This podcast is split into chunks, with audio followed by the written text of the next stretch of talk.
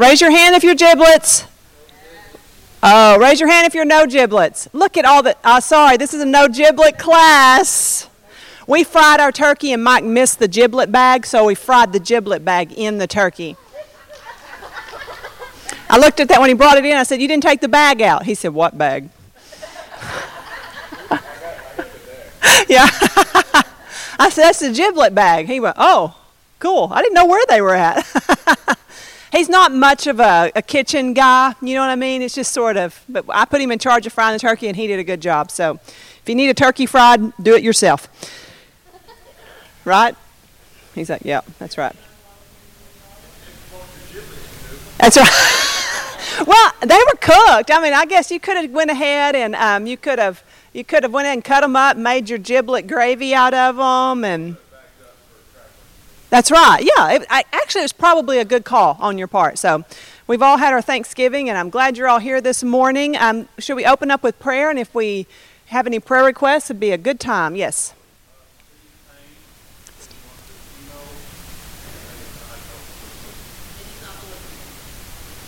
He's not what? He's not the one from Erie Greenwood. Okay. Oh, not him. A different Steve Payne. I was good either way because I didn't know. Yes. That's right.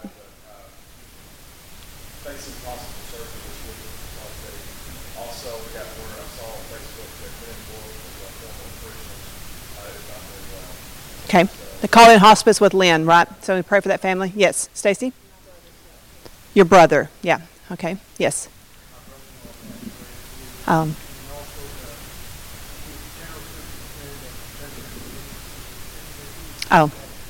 He did. Was it COVID or? It was. We pray for, it was your brother-in-law. Your brother-in-law died of cancer, and the general superintendent of Belize. Let's pray. Anyone else? Yes. Oh, we'll miss y'all. We've already kind of adopted you. Well, safe traveling for you. Anybody else?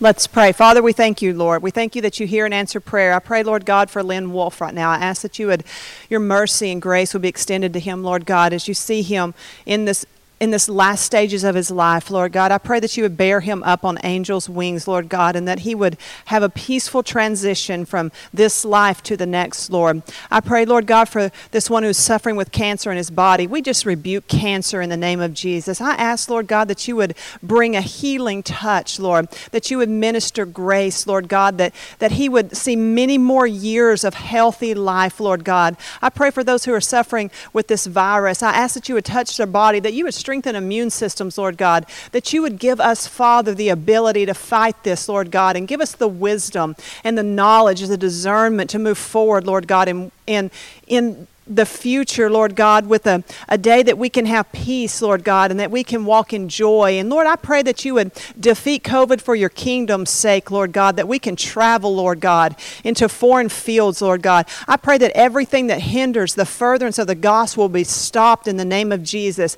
I pray, Lord God, that you would move, Lord God, that you would open up churches, Lord God, that the word would go forth with strength and boldness and power, Lord God. For your name is at stake, Lord God, for the honor and the glory of your name, Lord God. I pray that you would move and move significantly in this last day, Lord God. And anybody who opposes your kingdom, Lord God, I pray that you would move them aside, Lord God, in your wisdom. We thank you for this day, Lord God. We give you glory, honor, and praise. We are not afraid, Lord God, and we are not rejected, for we know that you are able to do exceedingly abundantly above all that we could ask or think, according to that power that's at work within us, Lord God. And we have great confidence in your name, for we stand in your name's sake, in Jesus' name. Amen.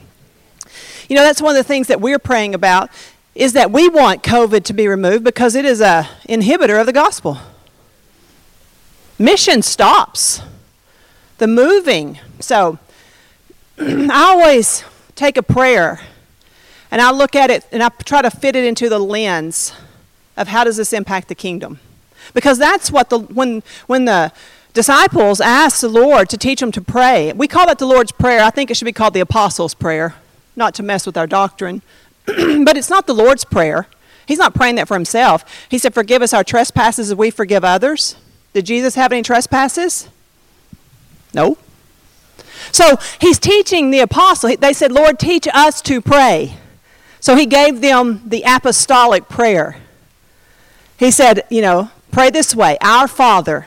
I like how he includes us in that first generation, don't you? Who art in heaven, hallowed be thy name. Thy kingdom come, thy will be done on earth as it is in heaven. If you can start at the kingdom and every prayer request you make, find the assignment with regard to kingdom and pray that way. I'll never forget the guy who came. He was a missionary to all kinds of places. His name is Mark Tripura. Right, Mike? Is that right? And he's Indonesian. And he was, many of you may remember him. He broke in English, but he had seen so many powerful things done. And he was here in the United States, and he was telling a story. He came and he preached on a Wednesday night, and I think he preached another time on a Sunday morning. But he came and he told a story about how he was diagnosed and dying from malaria.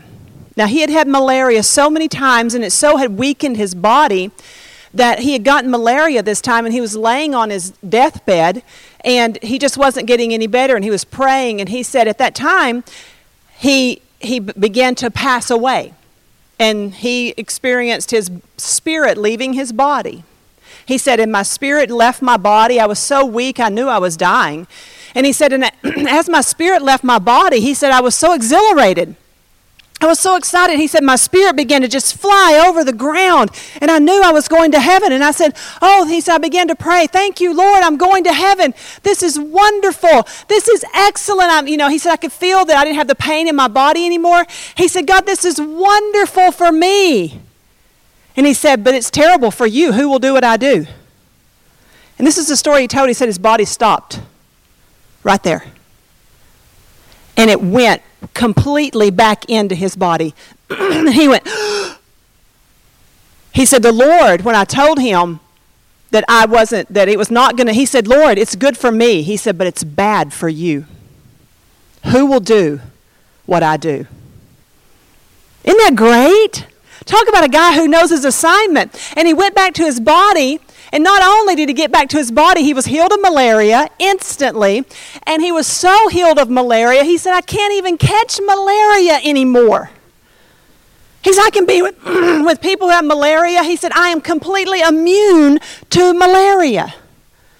I love that. So when I pray, I often think about that story from Mark. And I say, Lord, I'm asking for this. And I try to look at it through the lens of kingdom assignment. Does that make sense? When you pray for resources, what do you want resources for? Is it for kingdom assignment? When you pray, thy will be done on earth as it is in heaven. See, that's the first layer of praying is kingdom assignment. See, many of us, we miss our target in prayer because we have absolutely no assignment for it. We want things to want them, and we have no purpose in wanting them, and we have no design, no divine design for them. That's all extra. So we're turning today to Genesis 24. As we continue to study the ministry of the Holy Spirit. God, I guess allergies. It's just allergies, y'all. Okay. This is a... Well, I'm going to go to Romans first. Y'all hold your place in Genesis 24 because we've been to Romans so many times. Hold on. Romans 8. I'm just going to read this as you're turning to Genesis 24. It says here, 8 and 22. No, 21. That creation itself also will be set free from bondage to decay. It's in the bondage to decay and to the glorious freedom of the children of God. For we know that the whole creation groans together and suffers birth pains until now, not only creation, but even ourselves. We ourselves who have the first fruits of the Spirit groan inwardly as we eagerly await for adoption, the redemption of our bodies. In hope we are saved, but hope that is seen is not hope, for who hopes for what he sees? But if you hope for what you do not see, then we eagerly wait for it with perseverance. In the same way, In the same way as what? I always read those things and what are you talking about? In what same way? Well, all I can derive from that is in the same way that hope is not seen, in the same way the Spirit who is not seen also helps us in our weaknesses. For we do not know what we should pray as we should, but the Ruach or the Spirit himself intercedes. What does he intercede for? For us. Because we don't know how to pray, with groans too deep for words. And he who searches the heart knows the mind of the Spirit, because he intercedes for the saints according to the will of God. Now, I love the thought that the Holy Spirit is interceding in us and for us and through us for the things of God. Now, I've shown you this before, that there are the three groans in there, and the Spirit of God groans with ability. Now, I don't miss the fact that many sermons have been taught, lessons have been taught on intercessory prayer, right? When I say intercessory prayer, what am I talking about? Interceding for other people, standing in an intermediary role and taking the needs of others to the Lord. I do not for a second devalue that message of you. I mean, how many of you have heard 100 lessons maybe on intercessory prayer? And on praying and interceding for other people. Maybe it's been lost as an art. I'm sure it has. And that's the place. I think intercessory prayer and intercession is the target for us. But what I think happens so often is we don't make it to intercessory prayer, true intercessory prayer, because we miss the value of what the Holy Spirit is doing in us to make us identified as the beloved, or identified as accepted. Or what I talked about last week, I called it bridal identification. But we could kind of bring that into another word and call it bridal relationship. Now, when Adam slept, what did the Lord do? He made Eve. He pulled Eve out of Adam, right? Was Eve invented before Adam slept? Well, maybe just in the mind of God, right? But not on earth. Now, when Jesus slept, what happened? Who was pulled out of him? The bride of Christ, his bride. So we see that conceptually was the bride of Christ in existence prior to Jesus laying in a tomb? No, because there was no church yet, right? His body, there's no bride of Christ per se. Now, isn't that fun and interesting to think about the first Adam while he slept, that Eve was his bride, relational equal, was pulled from him.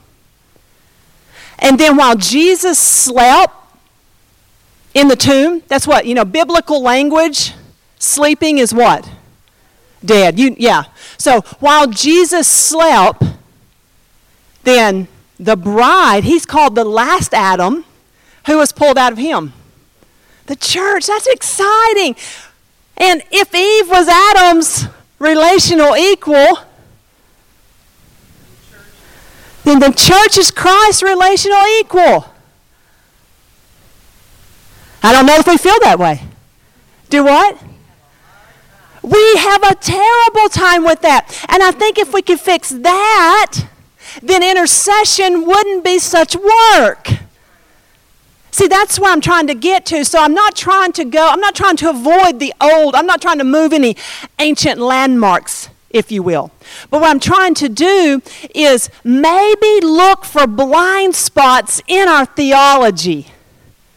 You know what I'm talking about? Go from a different angle and come around and see what we're missing.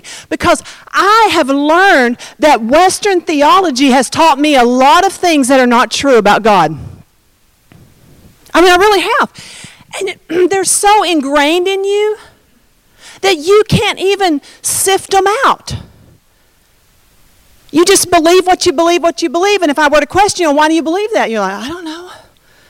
You don't even know. It's just so much in you. And one of the kernels of Western theology that I believe has left the church anemic and relationally unconnected to Christ as the bride, as bridal identification, is the idea that God is mad all the time and that he is always one breath away from punishing us. Now, is that not hard to kind of get out of ourselves? How many of you are raised in that type of ideology? I think it's, and I don't know where it came from. I think part of it, I won't even get into where it came from. So I am personally going in a reading journey of trying to go way past that. So I'm reading Saint Athanasius right now. He wrote in the 300s. So I'm trying to hit people who were before our Western, way before our Western theology. Yeah, yes. I think it absolutely, I'm stepping.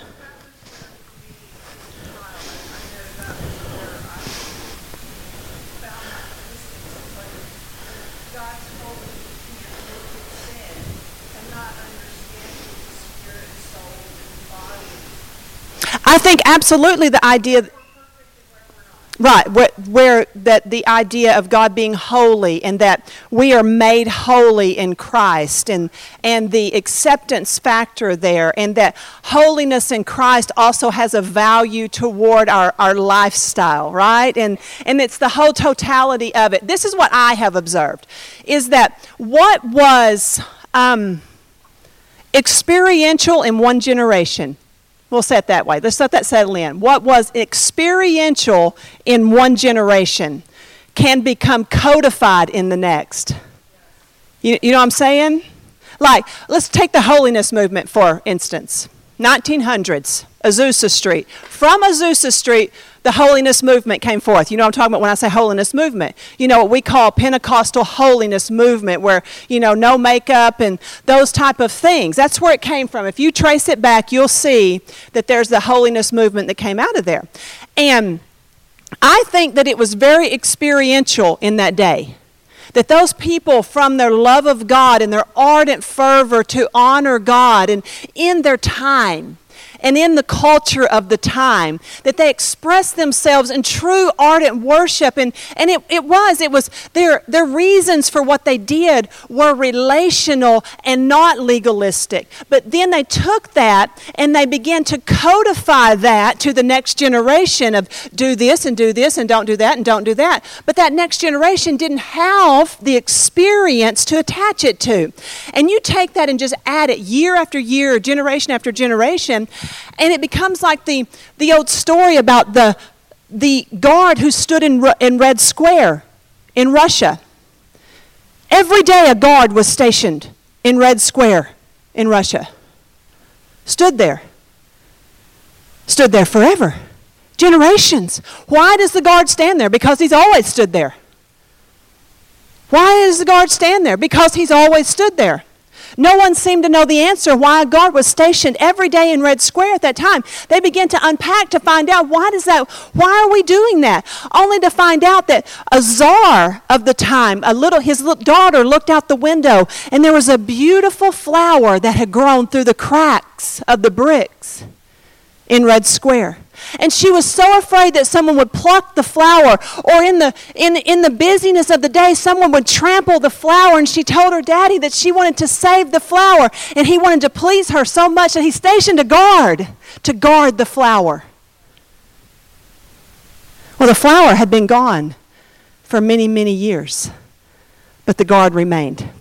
Or the story of the woman who the daughter and the granddaughter cut the end off of the pot roast before they cooked it.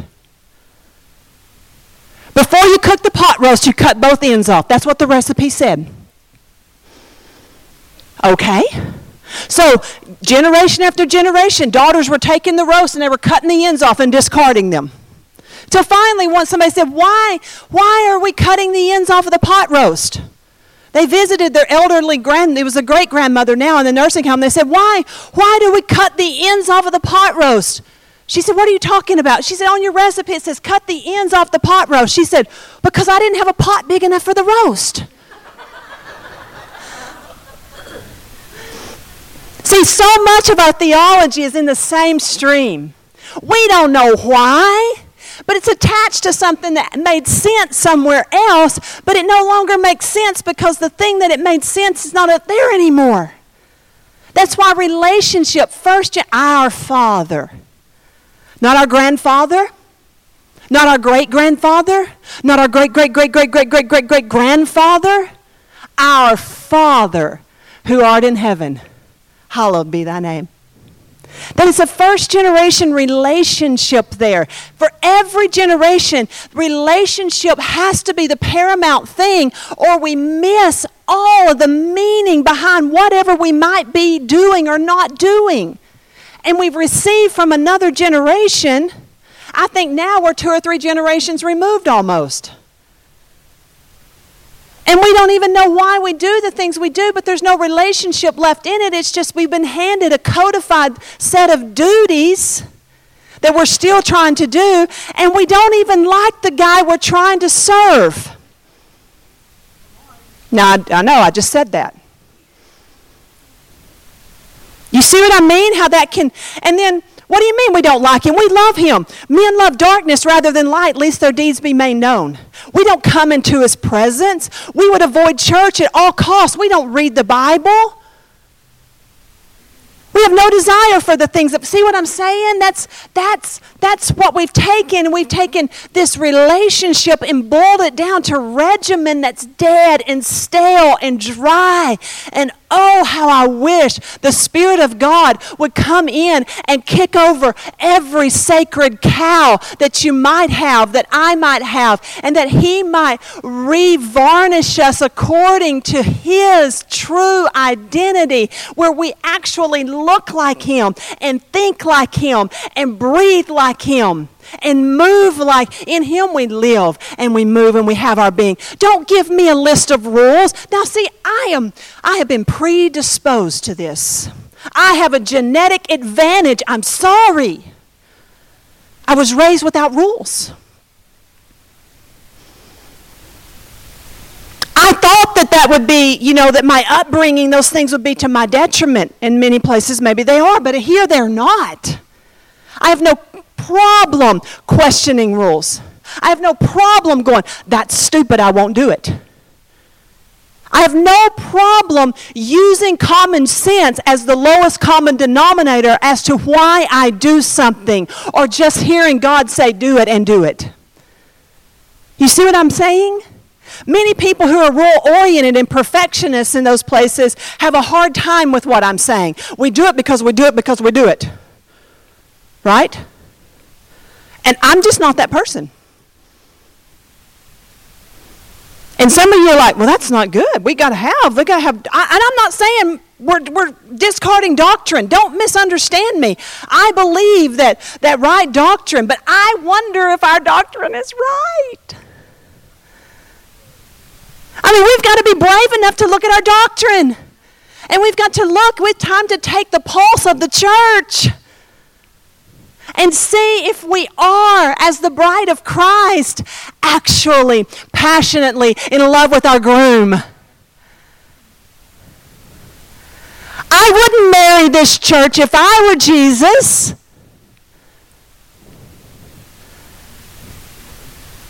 Too moody.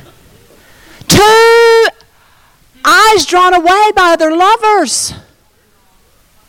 Now when, you've left, Jesus not said it to the church of Ephesus, you've left your first love. Now here, when I met Mike, I mean, he lived in Waco, right? Because that's where we went to school.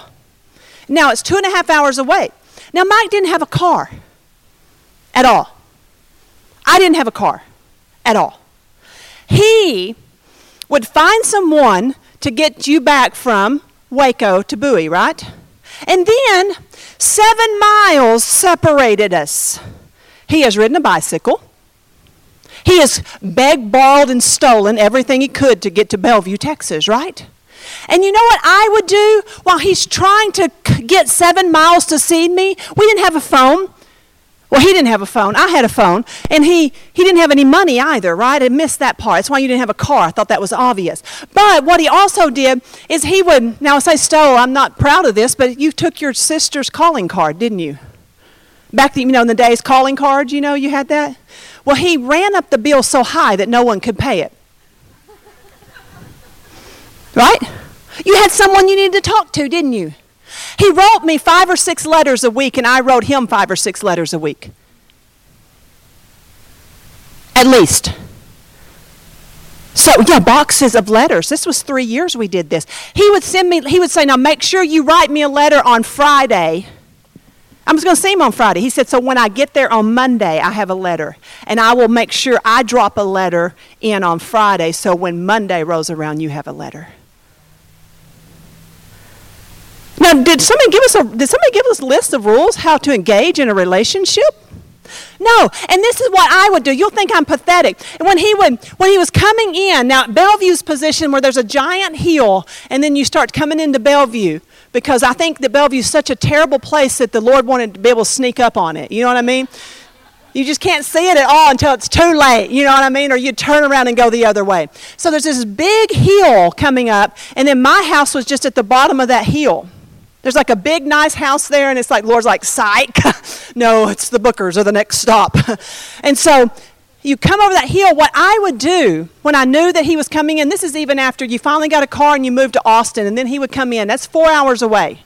He would drive in every weekend from Austin. He came in every weekend from Waco as much as he could. I mean, and that usually it was every weekend, wasn't it? When he finally found someone he could hitch a ride with, and then he'd ride back and forth with them. He has before ridden a bus and then had to walk back to campus, haven't you? He rode a bicycle on campus. I mean, he's pathetic. Gosh. So then I would, when he came in from Austin, he had his Honda Civic. We were high class then, weren't we? And I would stand out back at the post, you know, the fence post, and I would wait, and I would watch headlights come over the hill, and I could tell what headlights belong to pickups and cars, because I'd studied this all the time. And there's a lot of headlights that look like Honda Civics. There's a lot of Honda Civics out there. This was 1984 Honda Civic. So they came over the hill, and I think, is that him? Is that him? That's his headlights. I think that's headlight. And then I would watch those headlights, and if a blinker turned on, I'd be like, that's him. I would wait at that back until I saw his headlights. It wasn't enough. He was coming. It wasn't enough for me just to wait in the house for him to come to the door. I wanted to know the second his headlights broke over that hill. Why y'all think I did that? Because I love him. Was I afraid that he wasn't going to accept me? I knew he accepted me. I know he was excited to get there too. He had worked all week, and as soon as he could clock out on Friday, he was driving to Bellevue, Texas, because he had a bride there. Now, we're the church, the bride of Christ. When I'm talking about bridal identification, I have been blessed to have a wonderful marriage. I cannot stand up here and tell you how we trudged through the hard years, how we made it work, and how the Lord healed a marriage because of this. I don't have that testimony. He and I hardly ever do marriage seminars or talk about marriage, because we don't have a marriage that we had. People told us all the time, those first 3 years, they're the rough ones. Me and him would go, I've never had a rough marriage. Is that okay to say? I have felt ashamed to tell people that in church, because people are so like, well, aren't you perfect? No. I'm not perfect at all. I just fell in love. I fell in love to a degree that love was more important to me than anything else in my life. And I espoused myself to the belief system that I was going to be somebody's number one, just not my own. And he was going to be somebody's number one, just not his own. And we have lived that life for nearly, I don't know how long we've been married? 32 years, 31 years? Going on 32 years. So I tell you that. When I talk about bridal identification, I have no qualms of being myself, my full undisclosed self to Him, because I have no doubt that He loves me unreservedly.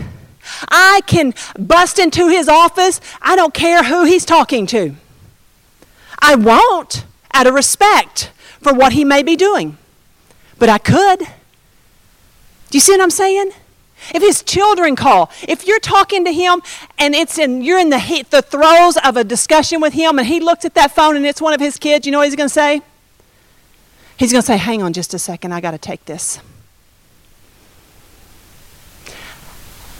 I believe that intercessory prayer would be no big deal if we had that kind of identification with Christ. Bridal identification. That's what I'm talking about. See, when I said that word, y'all were like, oh, that sounds good. Now, I'm talking about a kind of passionate love for the Lord that will, you'll be waiting at the back gate for the headlights. You think the Lord won't show up for that? He's not showing up because there's nobody waiting for His headlights.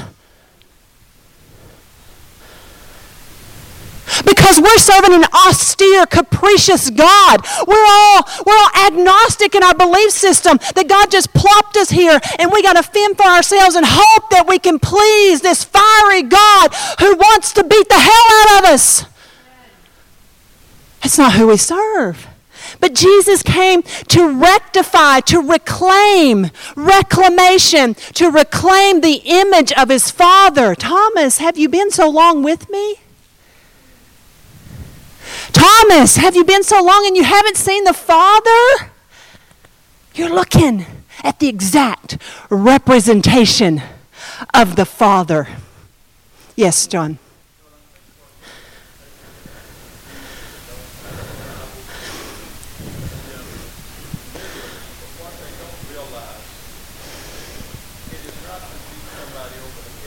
No.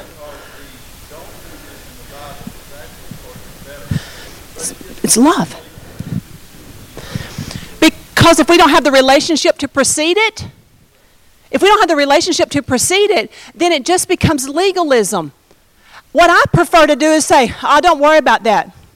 When we had the lesbian stripper get saved, I didn't say, oh, we got to correct this. I got to tell you, you can't live with your girlfriend. She was still coming with her girlfriend to church. They lived together. We didn't say anything. And, you know, and we had a great church. Lovely people who, I mean, they really were, right? And we're like, what do we need to do? Absolutely nothing. If it's God, God will be God all by Himself. And we won't worry about it. And sure enough, it was God. Because the life began to make the rules from a different place, source from somewhere different, not from herein. Herein doesn't make you holy. If herein made you holy, then I'd have you all holy. You see what I'm saying? It's here out. I don't do anything to offend my husband because I love him. And he doesn't take offense to all the stupid stuff I do. Because he loves me. You see what I'm saying? He's unoffendable, yes.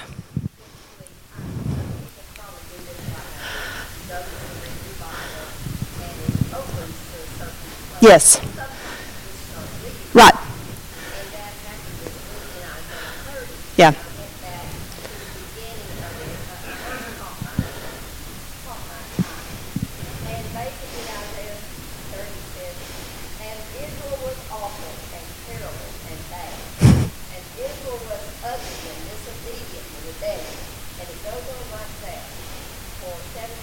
Mm-hmm. And then I teared up at verse 18. It says, and therefore will the Lord wait that He may break the sick. That's it. He's not waiting with the sick. No. If He... Ah. Just a little bit. Just a little bit. That's so good. If we were waiting. I hope you get that picture. I've never shared that story about waiting. It makes me look kind of ridiculous, doesn't it? Golly, I mean, come on, get a life, girl. I had a life. You see what I'm saying? That was my life. So, what'd you say? It does. Cheesy Christmas movie. But see, hey, but then you've got this rough cut girl who refused to say any vows. I mean, that was me too. See, there's a lot of, I wouldn't say vows because I wasn't going to, I just didn't want to. I just didn't want to be, I hate to be a spectacle, which is probably really odd to y'all. You don't sing happy birthday to me at a restaurant and put a sombrero on my head.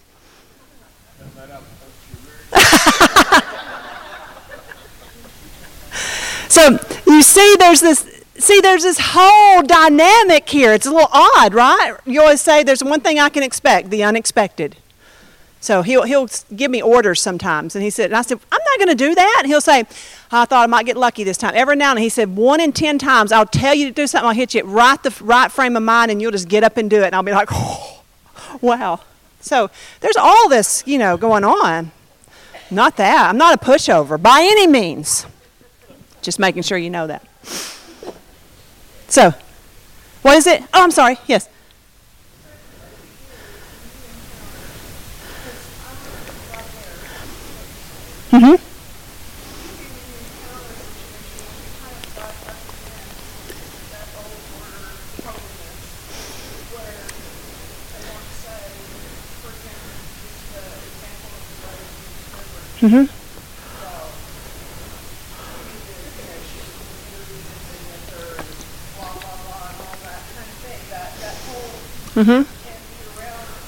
Right.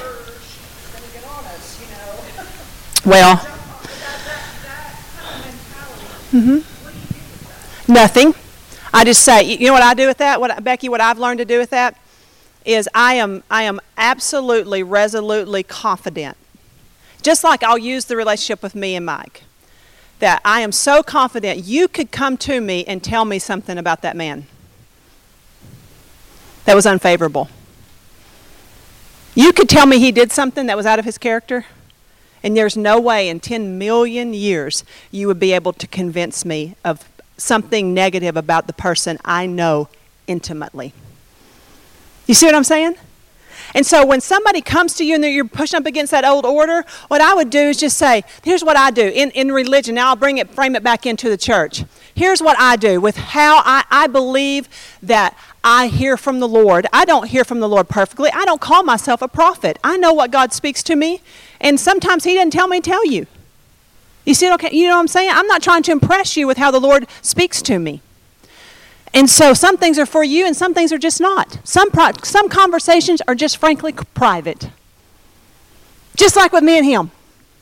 And when somebody tries to come up to me with I just say, cool, show me yours, I'll show you mine. You see what I'm saying? Live it your way. If you believe it that strongly, then I would never ask you to go against your convictions. It would be wrong for me to do so. But I'm going to live it my way and you live it your way. And we'll find out who has more life in the end.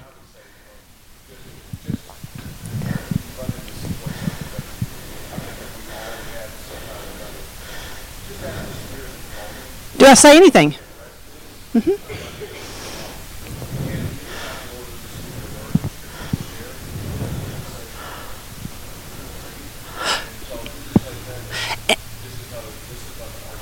And that's exactly right. And sometimes it's not an argument. And sometimes it's a hill worth dying on. You see what I'm saying? There are times. Yeah. That's good.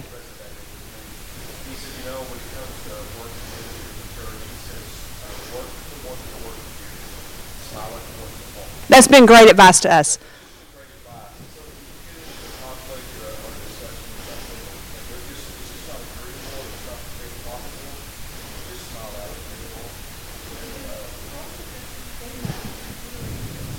Absolutely. And it's not just fear, but it's the source where all fear is at. And I don't say this to be unfavorable to anybody, but all of my fear is the same place. Fear is always associated to ignorance. Not stupidity. Stupidity is you can't learn, right? Ignorance is you don't know. And so many times, how many times have you been afraid of something that you were just ignorant of? I have. And I think that that's so many, and to look at that through that compassion, and we just pray, Lord, give them revelation. And that's what I have to come back to. Even through this whole COVID thing and the quarantine, the Lord really spoke to me about, for years, I have been trying to fix there's four soil types, right? Soil types, I'll say it for you Yankees. So there's four soil types. Sorry, yeah, now I'm speaking to Sam here. He's Hawaiian, you know. So there's four soil types, and so with that, I have spent a large portion of my life in ministry trying to repair the three that are never going to be productive. You know what I mean? Instead of just focusing on the one that will, because I get 30, 60, and 100 there. That's what you're saying. Work with the ones who'll work with you and smile at the ones who won't. I've wasted a lot of time trying to repair the three soul types that are just never going to do anything anyway. How many of you have done the same thing? Man, you've tried to help the shallow, the worldly. I mean, you've just worked and toiled and labored and tried to get some production there. And you know what? If Jesus is telling the parable and he's not going to get production there, what makes me think I'm going to? So I'm trying to follow that advice because you know what? I return to form and start trying to repair soil. So, as we go here, now I told you we're going to Genesis 24. And we're talking about bridal relationship here. I really wanted to punch this because I know I didn't take time with it last week, and I felt like there was more revelation in it. And I have a tendency to do that. I tend to think that you know what I'm thinking. And so, but I know you don't. So, Genesis 24:1. Now, Abraham was old, advanced in years, and Adonai blessed Abraham in everything. And Abraham said to his servant, the oldest of his household, who managed everything that belonged to him, "Now put your hand under my thigh, that I may make an oath with you." And that was just a way they made oaths, putting under your thigh. So they went on. And it says, he told him, he said, "Go to my relatives and bring a wife for my son Isaac." And the servant said to him, "Suppose the woman is unwilling to follow me back to this land. Should I have your son go back to the land you came from?" Abraham told him, "See to it that you do not return my son there.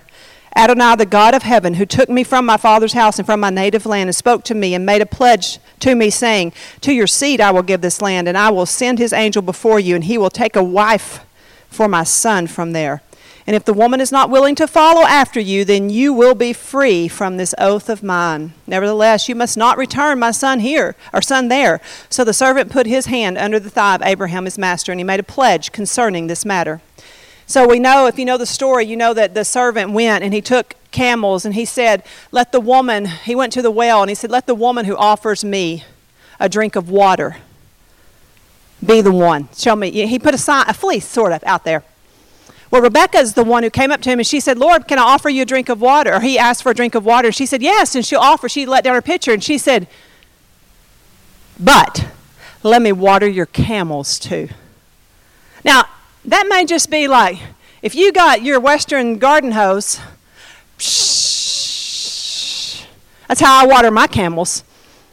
I don't have camels. But camels, now Mike's already left. He probably has the statistics in his head right now of how many gallons a camel holds after it's, I mean, these dudes can hold the water. Now, and she didn't have a hose. She had a what? Y'all know what she had, right? She had a pot, a clay pot of some kind. And how'd the wells look? Yeah, they were dug out and they had stairs that went down to the water. Let's just think about this. And she went down there and she had to fill that pot. And what did she do? She ran up those stairs and there was a trough out there and she poured it out. And as soon as she poured it out, what did she do? Boy, she got her steps in that day, didn't she? And she'd get that and she'd come back and she would go and she would. Now, how many of you have already saw the portrait here of the servant going to prepare a bride?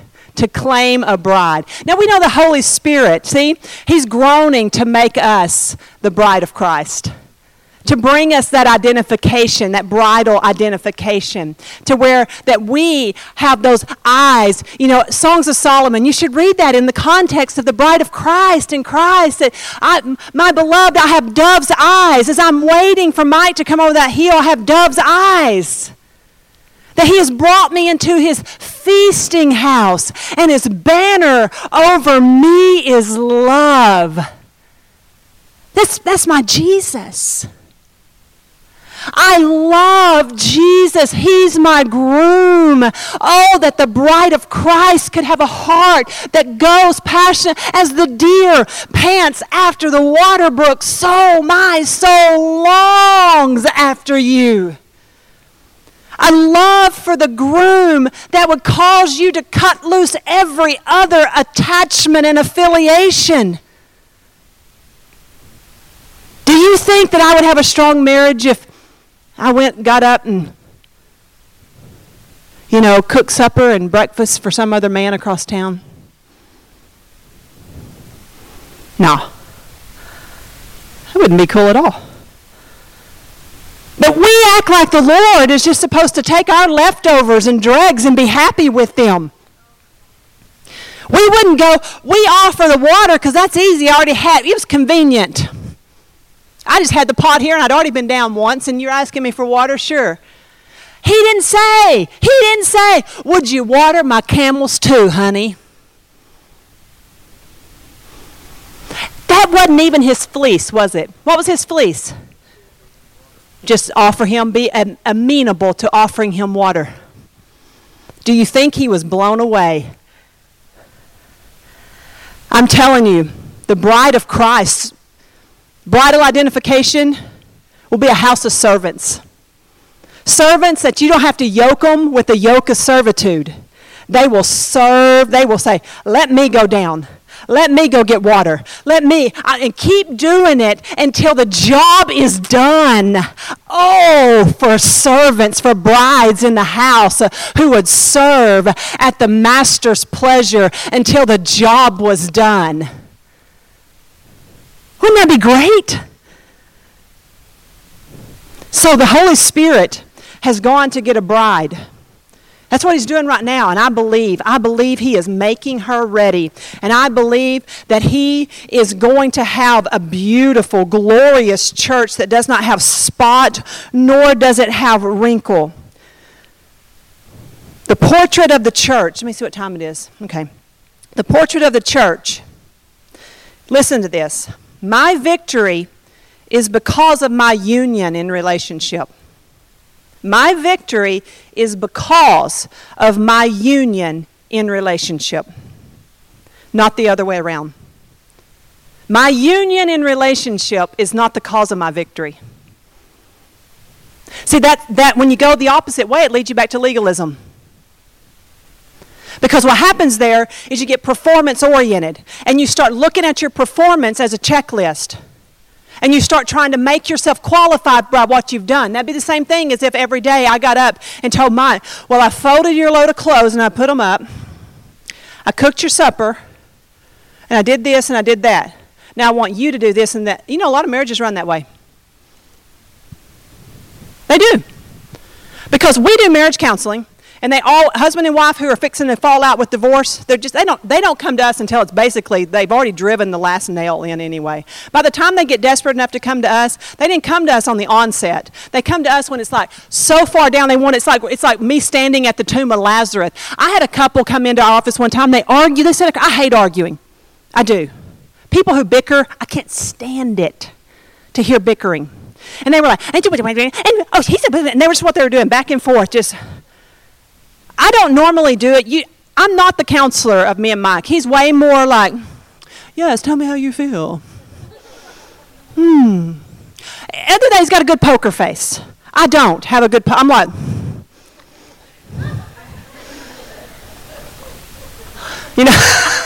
if you play cards with me and I've got a good hand, you're all folding because you know it. I'm like, whoa, what are y'all betting? Losers, It's not good. So... they're sitting across from us, and they're just bickering back and forth, and I finally go, oh, my gosh, and I hit my hand on the desk, and I said, just get divorced for God's sake. I can't take it. You hate her. She hates you. You should have never got married in the first place, and there's no way 15 minutes with us is going to salvage this train wreck of a relationship. Dear God, leave. You know what they did?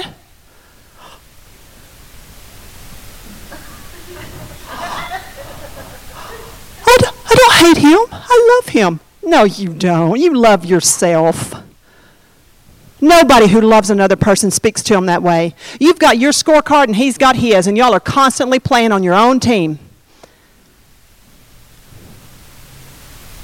And they did wind up getting divorced. Not because I told them to. I had nothing to do with it. Because they didn't even understand the qualifications for marriage. They didn't understand the two becoming one flesh. They didn't understand the idea of taking it on the chin to protect the one you love, even if you look bad as a result of it. They were like, and I didn't, you know what? This is just one relationship. This relationship hierarchy will extend all the way to siblings. It will extend to children and parents. I know it's harder. It's harder in those next layers. It is.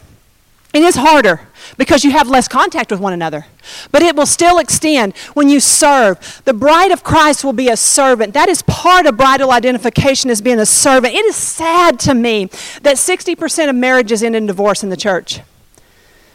It's sad, but it's indicative to me of where the church is at. The church has no idea what it means to be the bride of Christ. If we were good at being the bride of Christ, we'd be better at marriages. We didn't know. See, Paul says, behold, I show you a great mystery, but I speak of Christ in the church. We'd be better at parent-children relationship if we understood the Heavenly Father. The Spirit groans within us for beloved identification.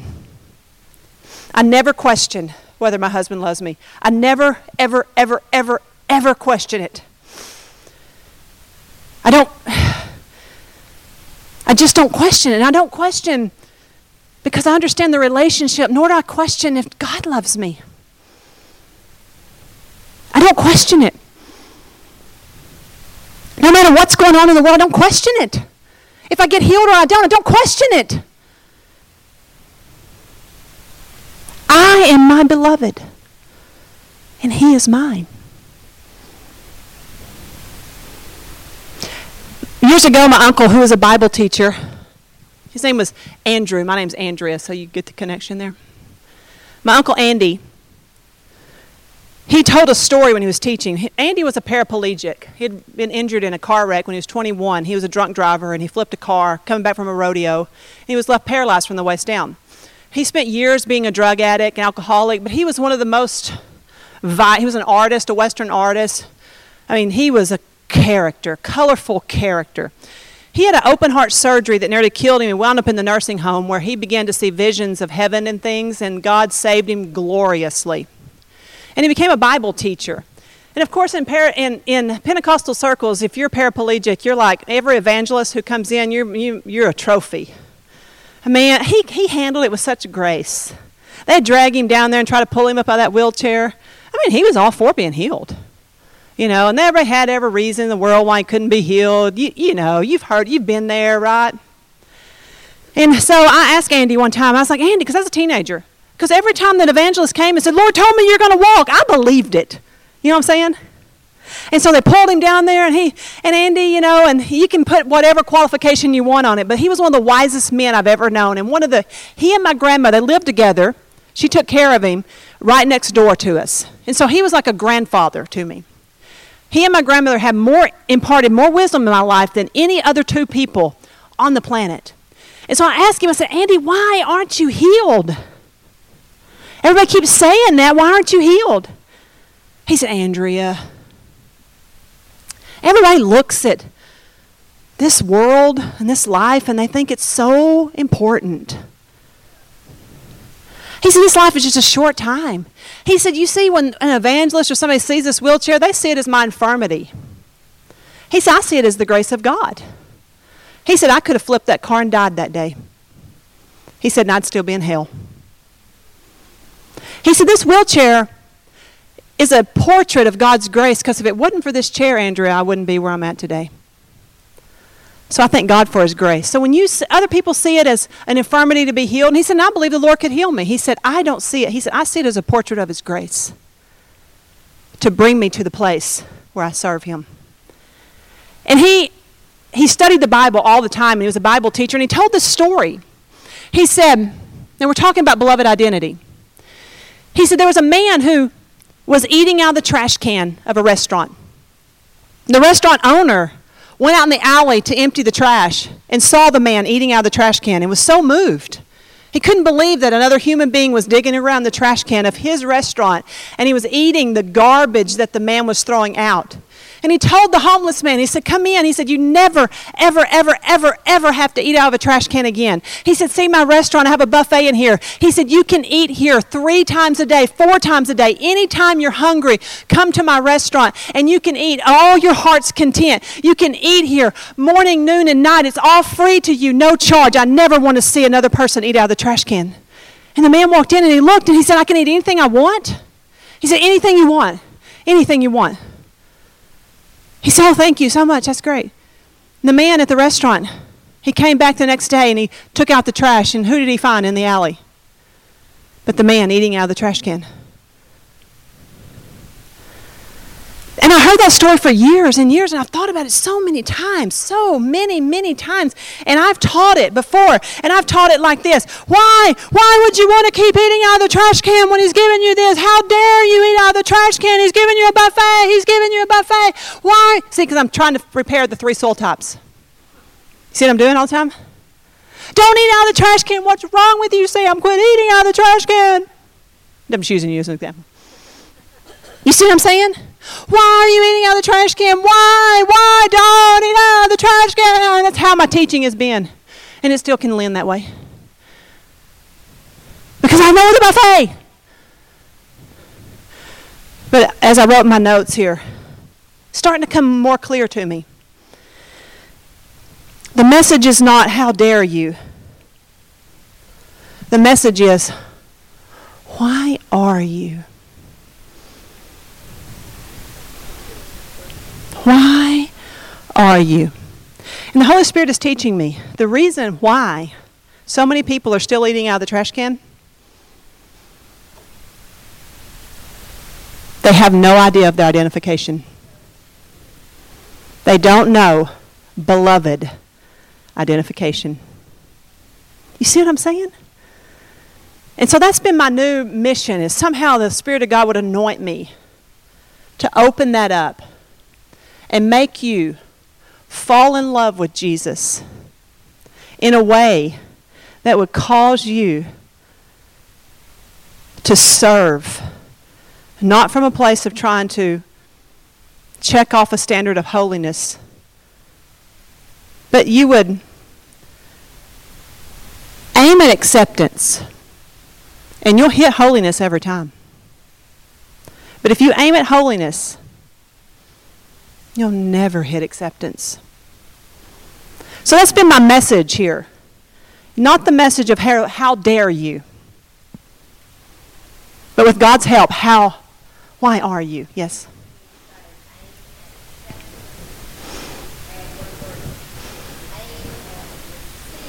That's it. That's it. And that is, and it's already freely given. There's nothing to be done, is it? And I know that the world has beat us up, and relationships have screwed you up. We've all been there, right? Tell me, raise your hand if you've made it through life without one disappointment or being unscathed in the relationship. No hand goes up. But I'm telling you, He sees, and He knows fully, and He still loves you and accepts you. Yes?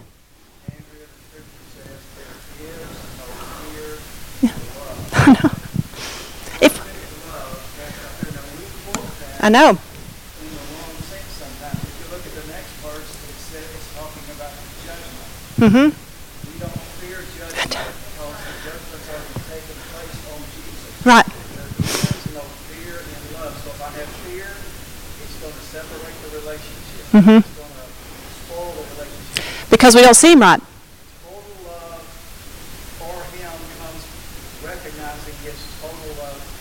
Absolutely, and He accepted me when I was unloved and when I was unlovable, and He cleansed me, and everything that qualifies me for His presence, He bequeathed it to me in a love relationship. So I don't come to church to get spiritual brownie points. I don't pray to get spiritual brownie points. I don't do anything I do because I want to get something from Him. I do it because I've received all from Him. And I love Him. I love Him. I think you understand that when I say that about my husband. But I show you a great mystery. I speak of Christ and His church. Let's pray. Father, we ask you, Holy Spirit, teach us this bridal identification.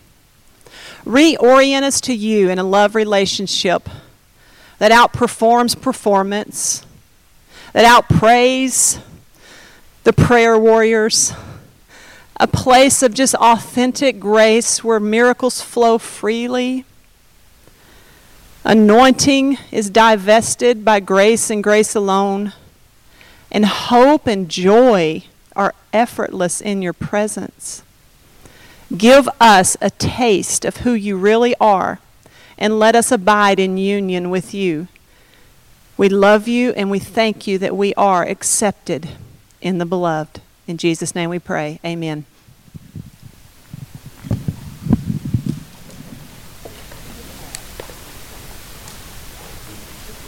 That's good. Not bad. Yeah. Howard be my name. Howard, that's what we was last night. When you were saying Howard be my name. Howard.